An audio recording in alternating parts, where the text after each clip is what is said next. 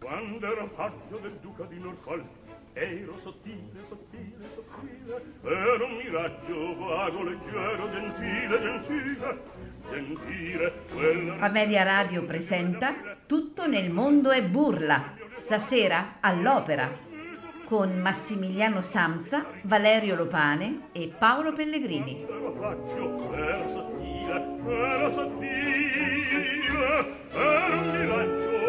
Leggero, gentile, gentile, gentile. Ma come dice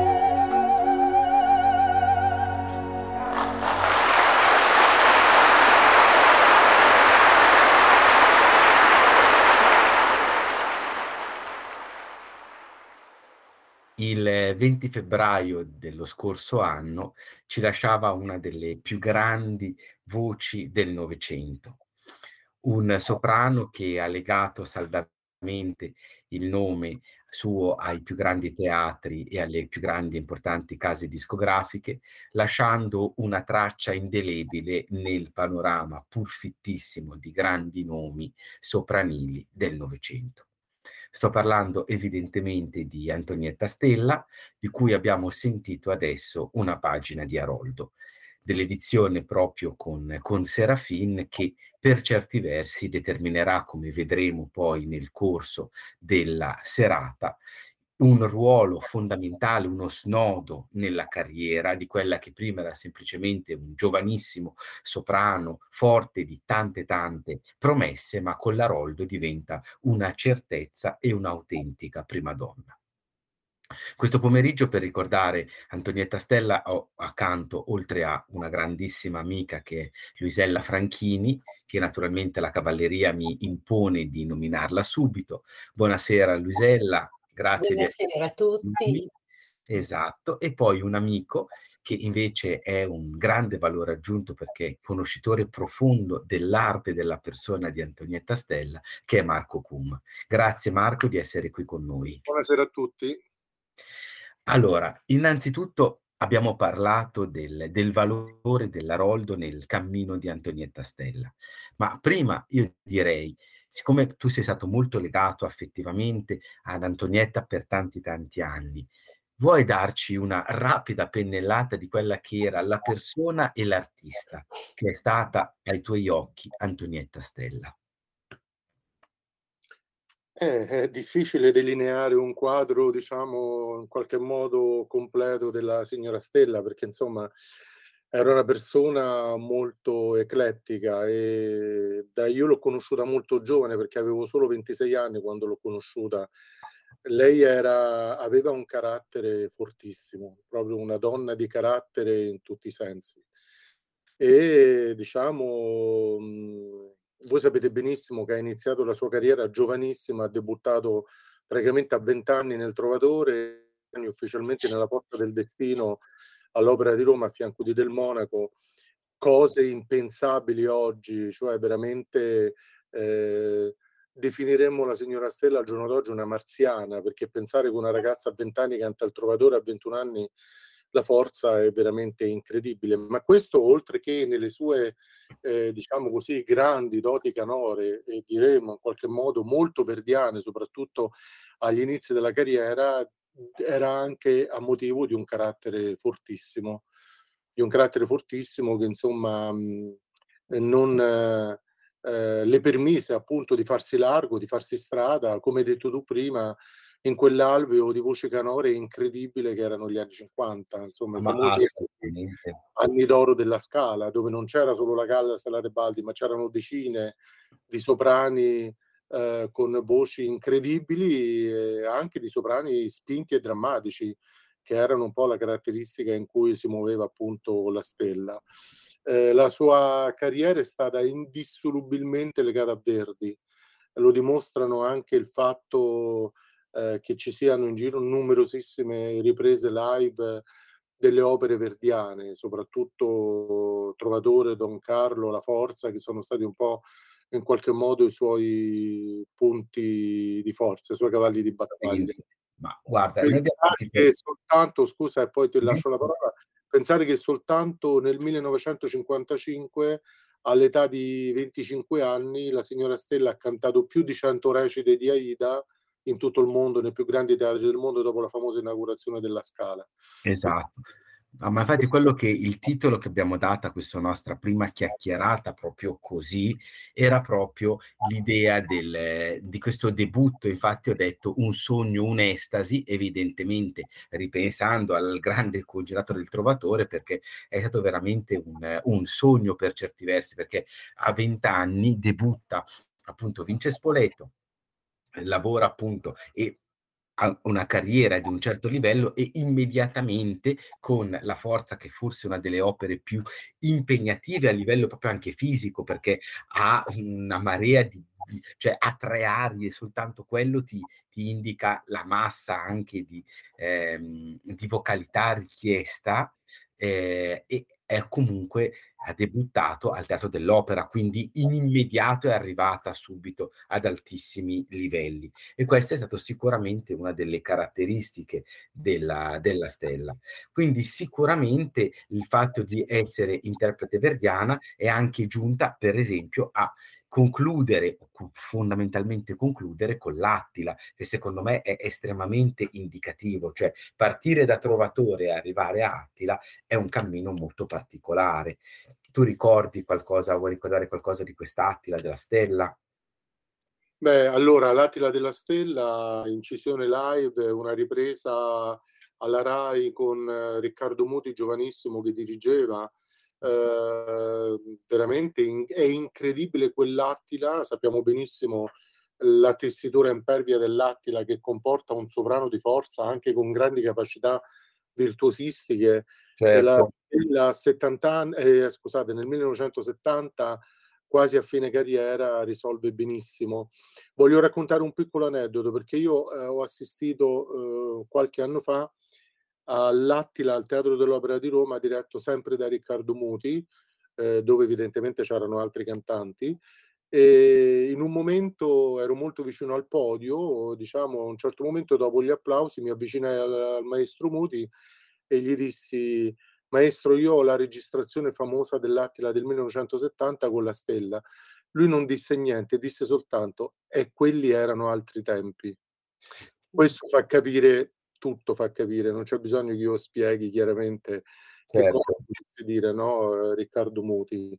Quindi siamo davanti chiaramente a un personaggio incredibile. Poi la caratteristica, eh, diciamo così, eh, peculiare della Stella eh, era eh, che eh, avesse una voce meravigliosa, cioè il timbro vocale caldo, vellutato, eh, molto riconoscibile, molto riconoscibile, cosa non comune. Certo. E soprattutto, soprattutto la scansione perfetta delle parole. È incredibile guardare anche nei vari video YouTube che girano, che si capisce tutto, proprio l'addizione, la parola scolpita, e quella era la grande scuola italiana del bel canto. Ah, ma io guarda, io conosco eh, eh, piuttosto bene la produzione, l'arte di Antonietta Stella, e devo dire che sono totalmente d'accordo con te nel riconoscere che la qualità più alta della Stella, che è un elemento determinante poi, perché da lì a cascata scende poi tutto, è una dizione perfetta e dà una scolpitura alla frase incredibile. Una volta che poi io ho la dizione, ho la scolpitura alla frase, ho gli strumenti per poter essere un interprete, ma senza dizione, cioè, il discorso non può nemmeno essere intrapreso. Quindi sono assolutamente d'accordo con te in questo elemento.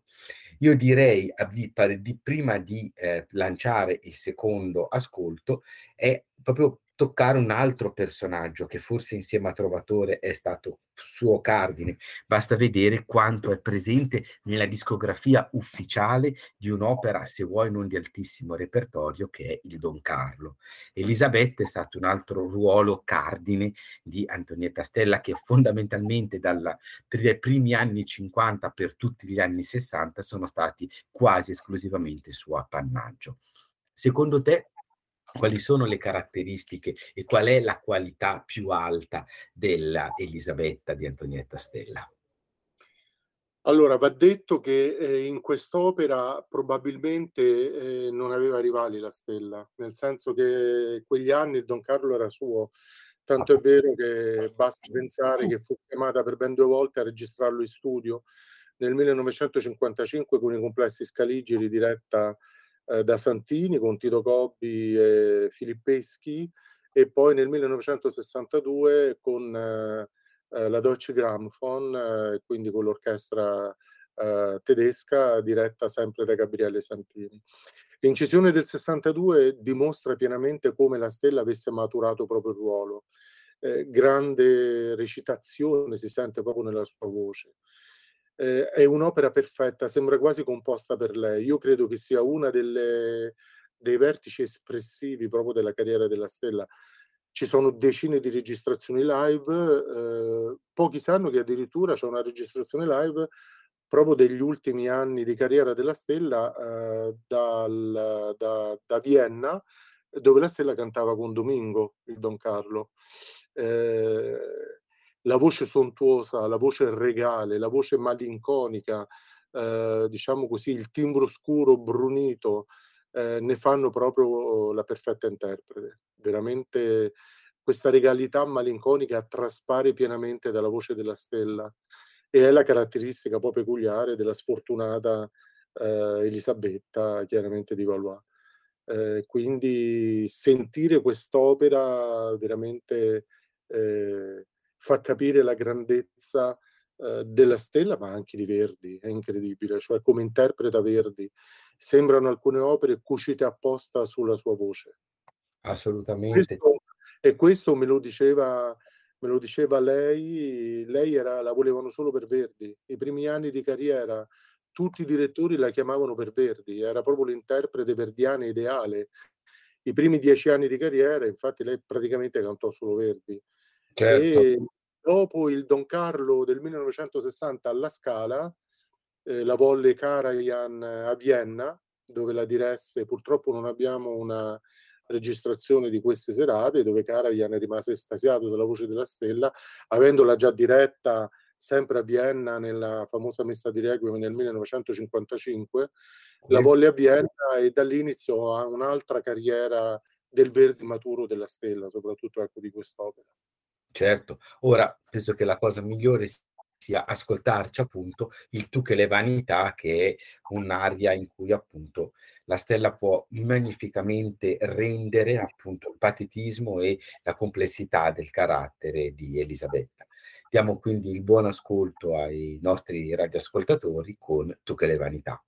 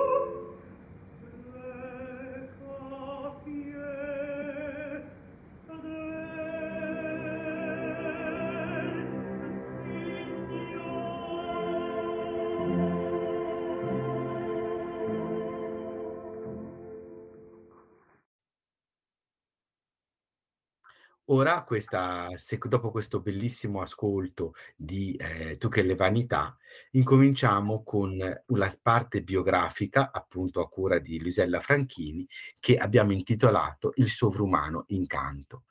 Luisella, a te tratteggiare questa breve biografia della signora Stella. Allora, il sovrumano incanto mi è venuto in mente questo titolo dal, dal concertato del secondo atto del Trovatore, quando lei si rivolge appunto a Manrico dicendo è un sogno, un estasi, un sovrumano incanto. Ehm, lo dice con una forza, una dolcezza fantastici. Ehm, Antonietta Stella, appunto, Stella la chiamavano in teatro i colleghi scambiando il nome con il cognome, nasce a Perugia il quindici marzo del millenovecentoventinove. E, era stata allieva del maestro Aldo Zetti, che aveva curato la preparazione musicale di, anche di Anita Cerquetti. Diplomata al conservatorio nel quarantanove, a soli vent'anni vince il primo premio nel concorso Adriano Belli di Spoleto. E quando mh, attacca nella, mh, nella commissione giudicatrice c'era il musicologo Mu- Guido Pannain, che ricorderà poi anni dopo che quando attacca con Pace mio Dio Eh, è stata un'impressione che ha lasciato tutti a bocca aperta. L'anno seguente, appunto, come veniva detto prima, debutta a Spoleto come Leonora nel Trovatore e mh, il Messaggero di Roma sottolinea in un articolo che la nascita di una divina stella, giocando anche qui di nuovo del nome, la certo. Stella nascente, no? Ehm, Una caratteristica di Antonietta Stella, oltre a questa propensione verdiana tipica della sua voce, è mh, lo spaziare fra autori più diversi. Per esempio, nella seconda fase della sua carriera c'è tutto un percorso sull'opera verista con la Cavalleria Rusticana, la Fedora, l'Adriana Lecouvreur. Nel millenovecentocinquantacinque è Maddalena di Coigny, uno dei ruoli che poi saranno suoi caratterizzanti, nella produzione televisiva Rai dell'Andrea Chenier accanto a Mario Del Monaco. Ehm, sempre eh, con Del Monaco nel millenovecentocinquantuno canta al Teatro dell'Opera di Roma, siamo al cinquantenario per la morte di Giuseppe Verdi, canta La forza del destino. E sempre Guido Pannain, dalle colonne del Tempo, scrive che il Teatro dell'Opera non poteva fare un più significativo omaggio a Verdi di offrirgli l'interpretazione di quella giovane artista spiritualmente ricca e vocalmente pura come Antonietta Stella, scrive Pannain. Ancora nel cinquantuno, eh, con i complessi del Teatro dell'Opera di Roma, è in Germania in tournée ed è Amelia Grimaldi nel Simon Boccanegra. Questa è un'opera che incide per la Rai, Eh, sarà poi pubblicata in un disco della Cetra, fra, al fianco di un quasi esordiente Carlo Bergonzi.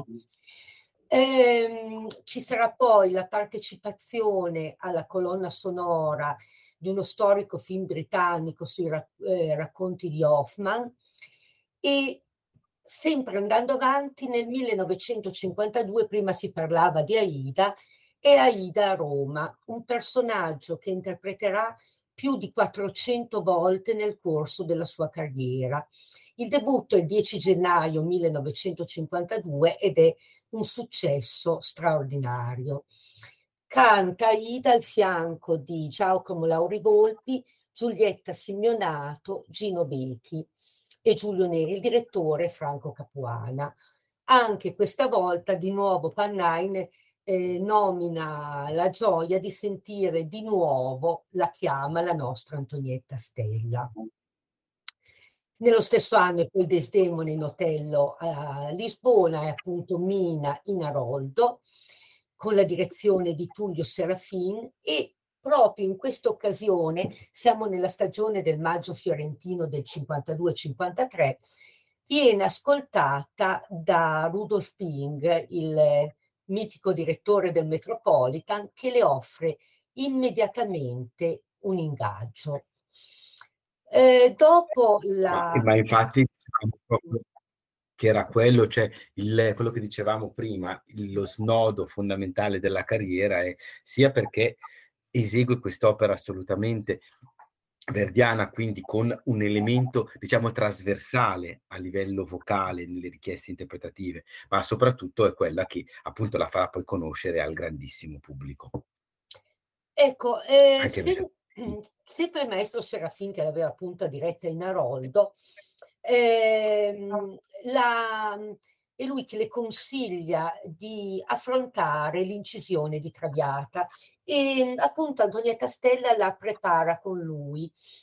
Questa incisione di Traviata ehm, cioè viene praticamente infatta, lei sostituisce Maria Callas che aveva già eh, interpretato questo ruolo con la cetra e mh, lo interpreta nell'estate del millenovecentocinquantacinque con la Columbia nell'ambito della collana del Teatro alla Scala. Eh, una parola velocissima sull'ambito del, del bel canto. Nel bel canto eh, è da sottolineare la Linda di Chamonix di Donizetti, che incide nel millenovecentocinquantasei sempre con la direzione di Tullio Serafin, e qui abbiamo un giudizio molto lusinghiero di Elvio Giudici che parla di timbro caldo, pieno, compatto, con un bellissimo colore luminoso. Nel cinquantaquattro abbiamo la prima registrazione EMI del Don Carlos con Boris Christoph. Riproporranno poi Antonietta Stella e Boris Christoph Eh, nuovamente il Don Carlo, per la vo- mh, questa volta per la Deutsche Grammophon, al fianco poi di Ettore Bastianini, Fiorenza Cossotto e Flaviano Labò. Visto che eh, abbiamo nominato Bastianini, hanno cantato molto insieme il Ballo in Maschera, tanto che eh, Antonietta Stella raccontava che quando Bastianini arrivava a Vienna per interpretare il Ballo in Maschera e chiedeva quali erano i colleghi, non chiedeva mai chi era Amelia perché sapeva già che era Antonietta Stella, erano, era un ruolo che facevano spessissimo insieme. Ehm, andando avanti eh, abbiamo la collaborazione con lo Stadtopera di Vienna che inizia con un requiem verdiano diretto da von Karajan. E poi eh, sempre avanti arriviamo al cinquantasei, è Donna Anna alla Scala, ed è sempre nel cinquantasei che debutta proprio alla Scala nel Ballo in Maschera eh, a fianco di Giuseppe Di Stefano appunto e a Ettore Bastianini. Dirigeva Gavazzeni. Eh, la direzione della Scala le, la, le affida per l'inaugurazione del millenovecentocinquantasei una Aida al fianco di Giuseppe Di Stefano e poi nel sessantuno eh, sarà eh, al fianco di Corelli e di Bastianini nella Battaglia di Legnano, tanto amata dal nostro Valerio. E, e gli Giudici, vabbè, era stata una serata stella, veramente stellare per tutti, lo sappiamo. Eh, vabbè, lo sai che con me se parli della battaglia sì, di Legnano. Tutte le volte che arriviamo alla battaglia di Legnano. Eh... Vabbè, senti, ognuno ha le sue debolezze, la mia la battaglia di Legnano. Cioè, secondo me sono quelle serate cioè leggendarie, perché tutti per appunto una strana congiuntura astrale, per rimanere in tema della Stella, hanno dato il massimo ed erano nel momento più adeguato, cioè Corelli, la Stella, Bastianini e Gavazzeni hanno dato il massimo nel momento in cui sì. erano per certi versi nel massimo loro fulgore, in un'opera che poteva al massimo dimostrare le loro qualità, facendo un gioco di, di scambi vocali ad altissimo livello. Cioè il Pensa che sangue italico di Bastianini e della Stella è qualcosa di grandissimo, ma già dal, voi lo dicesti amiche, che all'inizio del, del recitativo, del, della parte iniziale, abbiamo di fronte la statura del personaggio che poi sarà, quindi è sicuramente un momento altissimo di grande teatro. Cioè, poi, ora ricordiamoci, ricordiamoci che non è da dimenticare che erano i cento anni dell'Unità d'Italia, sì, e certo. C'era un fervore patriottico fortissimo, proprio perché poi si usciva dalle grandi guerre, era la rinascita economica e quindi c'era tutto un clima anche molto euforico in questo senso. Poi con tre istrioni del genere, chiaramente, eh, certo, la quadratura del cerchio, insomma.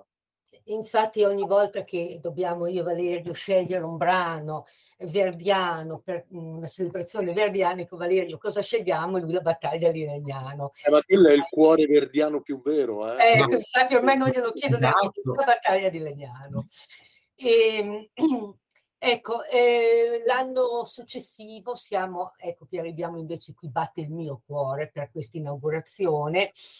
Il sette dicembre millenovecentosessantadue, stesso cast, stessi interpreti, il mitico Trovatore della Scala, con eh, una giovanissima Fiorenza Cossotto. Io ho parlato con la signora Cossotto eh, di quel Trovatore, lei mi diceva, ma io ero giovane di fronte a questi mostri, lo ricordava, lo ricordava ancora Bastianini, Corelli e di nuovo Gavazzeni.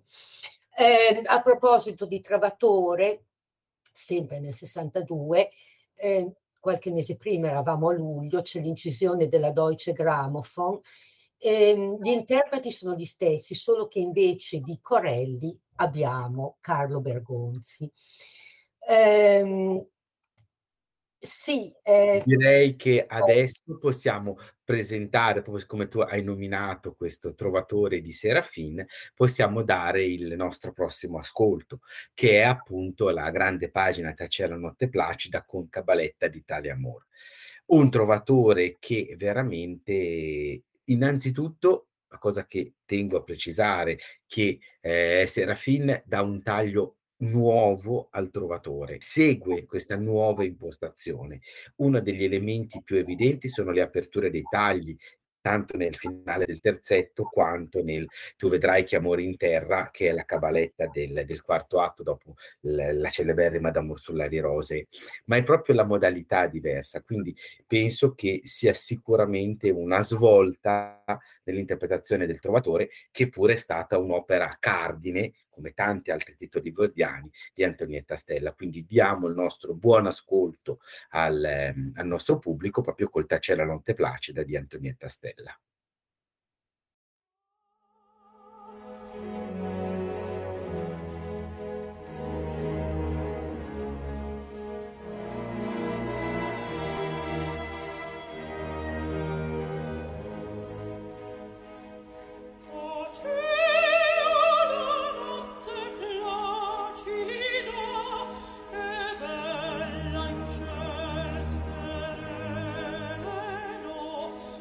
Allora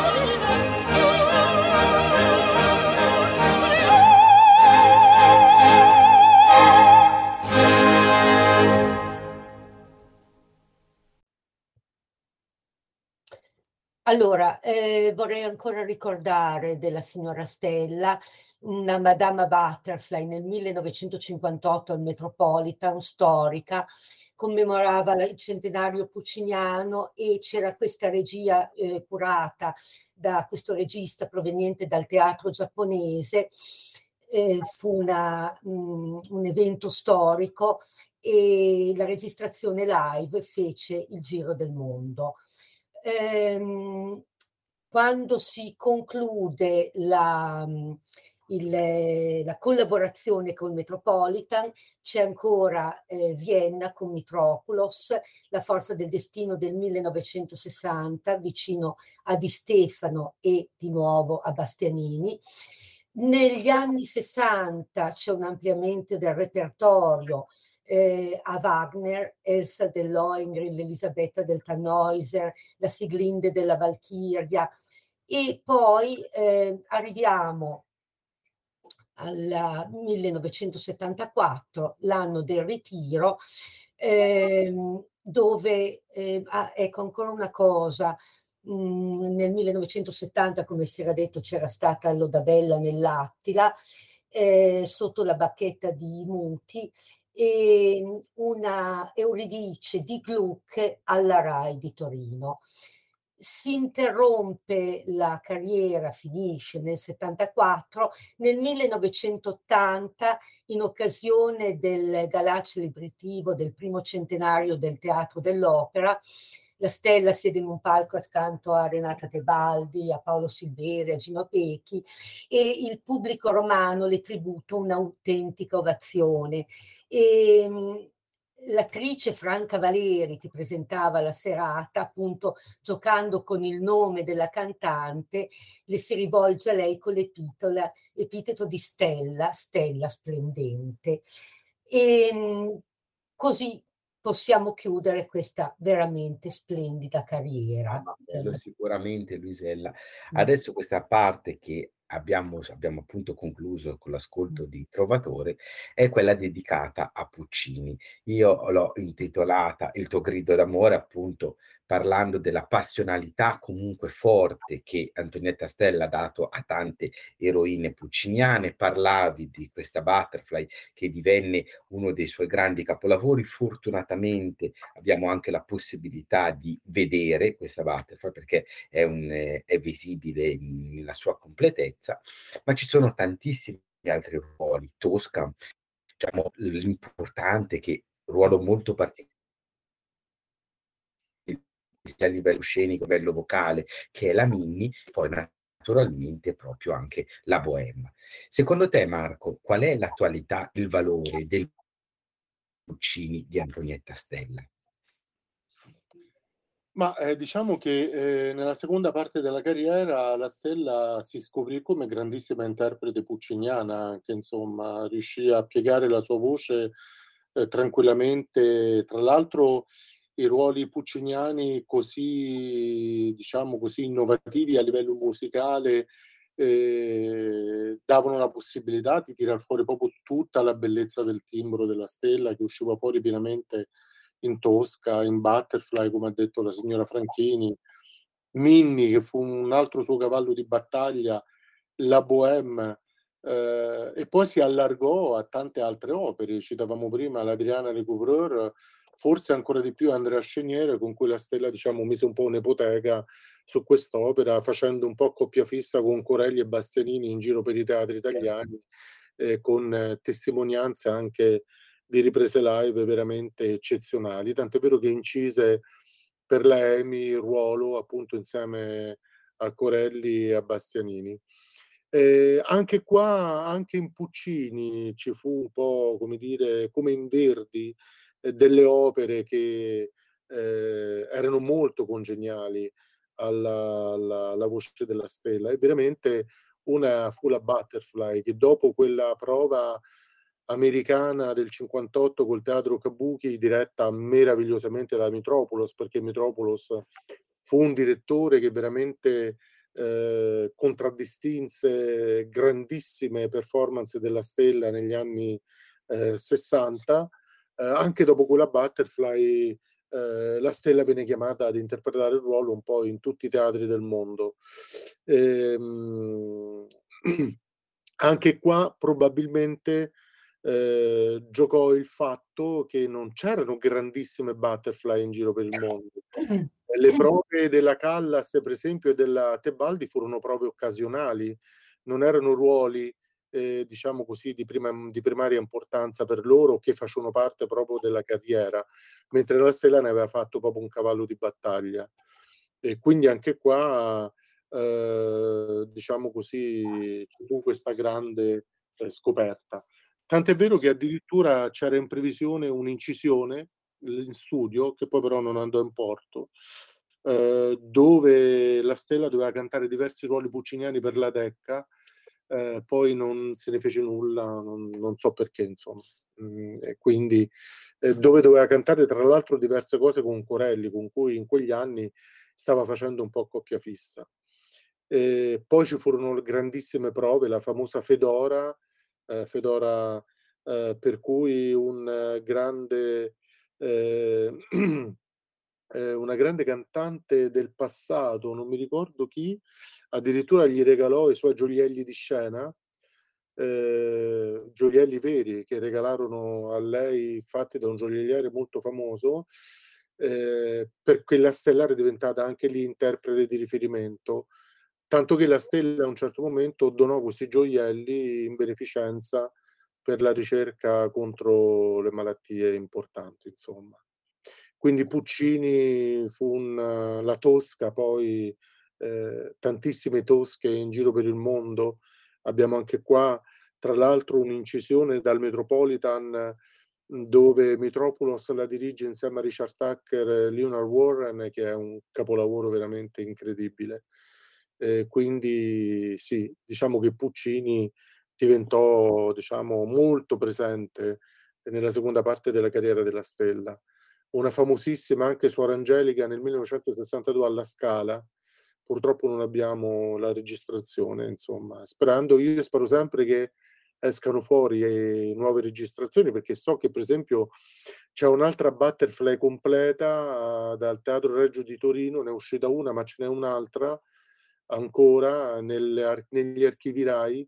C'è tutta la Cavalleria Rusticana di Mascagni del Teatro dell'Opera del sessanta con Di Stefano, però ancora non sono uscite fuori, ci sono solo stralci della cavalleria famosa, quindi insomma siamo sempre in attesa. Vabbè, ma guarda, sicuramente io dico quello che um, io una delle prime conoscenze che ho avuto con la Stella era una recital della Amy di arie pucciniane, in cui appunto c'erano anche parte della Manon, c'erano per esempio pagine di Suor Angelica, anche poi opere che non ha eseguito, diciamo, in studio nella sua completezza. Ma sicuramente quello che io penso che veramente ha dato una nota diversa è stata proprio la Butterfly, anche perché è riuscita a calibrare in maniera perfetta l'elemento lirico, l'elemento drammatico, perché è un ruolo straordinariamente complesso, in profonda evoluzione, e quindi è riuscita a dare un, un grande spessore. Io direi di dare il buon ascolto su appunto Un bel dì vedremo, eseguito da Antonietta Stella.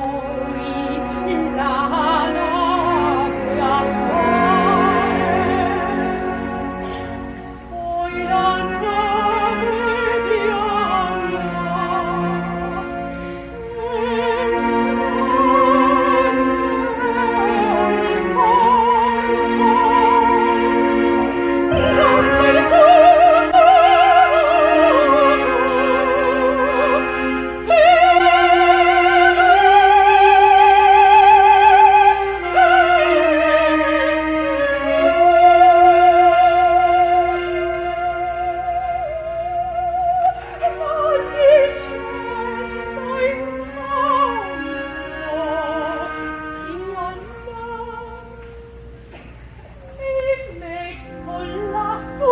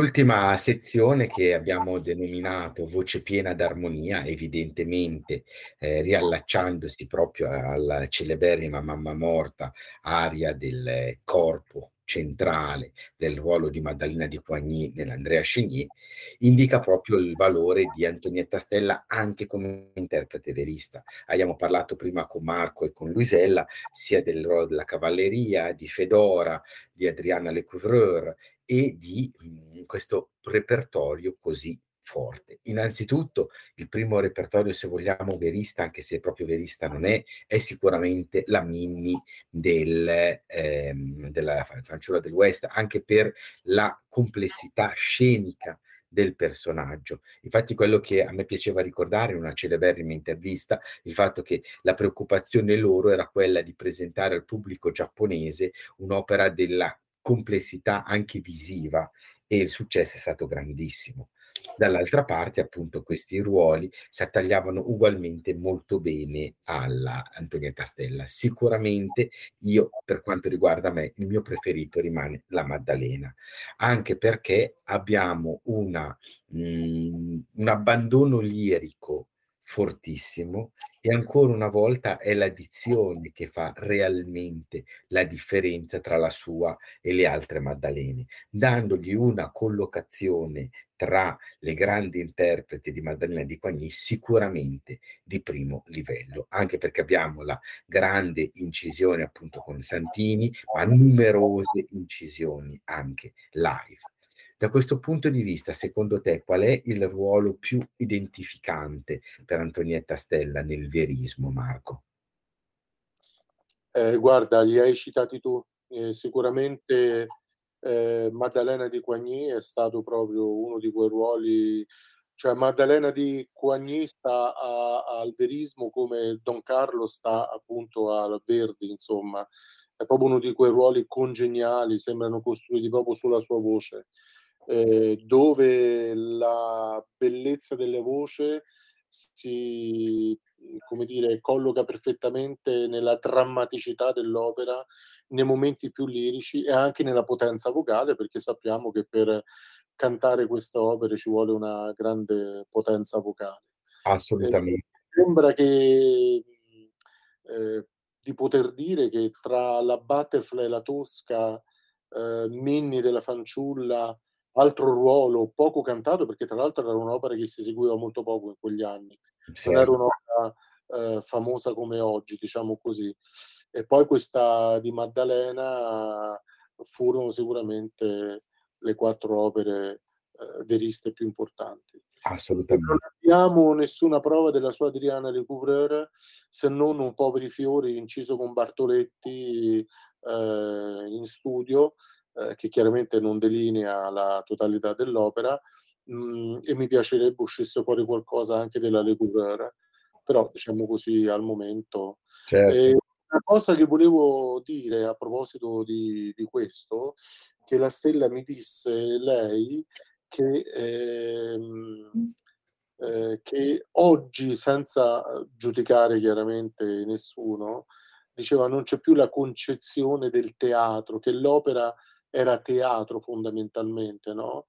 E che oggi si canta, si mettono in scena eh, opere, eh, come dire, importanti come Norma, come Aida, come Tosca, con eh, cantanti anche un po' improbabili, senza andare a guardare le caratteristiche vocali, no? Una volta invece c'erano gli specialisti, cioè chi era nato per cantare una cosa, a parte diciamo il fenomeno Callas, che evidentemente... Certo. Una, una grande eclettica, ma eh, le opere le cantavano chi aveva la voce per quella particolare opera, invece oggi cantano tutti un po' tutto, si è un po' sì, perso sì. Il senso del teatro, e come una volta fondamentalmente l'opera era teatro, per cui si dava grandissima importanza alla dizione, all'arte scenica, a tutte queste cose che oggi insomma vengono un po' sicuramente sottovalutate. No, guarda, siamo tutti d'accordo. Io, guarda, volevo farti due ultime domande. Una è su, che è in contrasto per certi versi con quello che dicevamo, su il repertorio belcantistico, su Norma e Linda di Chamonix. Cioè, secondo me è bene ricordare che la Stella è stata anche una valida norma, purtroppo l'incisione è una testimonianza, ma è una testimonianza di scarso valore tecnico evidentemente, perché è proprio bruttarella, e quindi si può soltanto traudire quello che è fatto. E invece, fortunatamente, quella che citava anche Luisella, abbiamo in studio una grandissima Linda di Chamonix, soprattutto anche perché viene dato spazio all'elemento lirico e non prettamente virtuosistico, perché Linda non è soltanto virtuosismo, e questo fino a se stesso, come troppo spesso anche oggi si tende a sentire. Ma volevo che chiudessi tu con, tu hai conosciuto bene la signora Stella e l'hai frequentata anche molto in questi anni, un tuo ricordo, un tuo aneddoto, un qualcosa che secondo te è importante condividere con noi e con il pubblico che ci sta ascoltando adesso. Ma a proposito di Norma, io gli chiesi proprio alla Stella perché non can- cantò Norma una volta sola. Lei mi disse che eh, la, la convinse Del Monaco, che, che diceva che lei aveva una voce adatta a Norma. Chiaramente oggi la Stella sarebbe stata una grandissima Norma ai giorni d'oggi. Invece lei si sentiva in questo senso un passo indietro, perché sappiamo che in quegli anni il ruolo era un po' della Callas e della Cerquetti. Lei diceva, già ci sono loro che sono grandissime, che cantano la Norma, e quindi perché la devo cantare anch'io? Eh, piccolo aneddoto, lei era molto amica della Callas, questo lo sanno in pochi, ci fu addirittura uno scambio epistolare, si sentivano molto, la, Scala, la, la Callas le aprì molto, come dire, il suo cuore per tutti i drammi che stava vivendo, che sappiamo un po' tutti quanti. Quindi non è vero che c'erano tutti questi antagonismi che erano creati molto così dalla stampa, dal ah, governo, esattamente, certo, eccetera. E un'altra caratteristica è che lei cantò con tutti i più grandi tenori di quegli anni, da Di Stefano a, a, a Bergonzi, a Corelli, a Del Monaco, a Raimondi, a Filippeschi, a Lauri Volpi e compagnia dicendo. Ma io una volta gli dissi, Antonietta, dimmelo, chi era il tuo preferito? E lei mi disse, era Pippo Di Stefano. Questa è una, una, una cosettina, insomma. Ma certo, certo, certo. Un'altra cosa che pochi sanno è che il marito della Stella, Beppe, fu il Marrico che debu- debuttò con lei nel millenovecentocinquanta a Spoleto, ma lui non reggeva la pa- l'emozione del palco, non riusciva, rinunciò alla sua carriera perché era troppo emotivo e sul palco aveva sempre paura, e quindi rinunciò alla carriera in favore di Antonietta, che insomma, come dicevate voi, nel millenovecentocinquantuno fu gettata nella fossa dei leoni. E ah beh, si... ma quello, quello le... millenovecentosettantacinque. Posso aggiungere brevemente una cosa che avevo letto della signora Stella? Lei aveva detto una volta che per essere una grande cantante forse l'ultima cosa che veniva era la voce. Ci voleva abilità, studio, tecnica, volontà, equilibrio, nervi saldi, aveva detto. Poi se la voce è bella è una gran cosa, ma prima viene tutto il resto. Vabbè. Ricordo che avevo letto questo così. Beh, lei aveva questa voce bellissima che insomma... Eh, resterà in eterno grazie alle incisioni, perché insomma veramente una voce, un dono di Dio in tutti i sensi. Assolutamente. Allora io ringrazio evidentemente Luisella, un grande abbraccio, e sempre puntuale e precisa, e veramente grazie a Marco che sei stato ospite con noi questa sera per ricordare una grandissima voce del Novecento che appunto è Antonietta Stella. Grazie. Porto i saluti del nipote di Antonietta Stella e della sorella, che li ho sentiti proprio questa mattina per altri motivi. Oh, benissimo, quindi grazie. Assolutamente ci sarà la possibilità di, di ascoltare, spero che abbiano sentito questa trasmissione. Un abbraccio grande a tutti e veramente buon ascolto con l'ultima parte che viene appunto presentata, che è appunto una pagina proprio da Andrea Cignier. Grazie e buona serata a tutti. Buona serata a tutti, buona serata.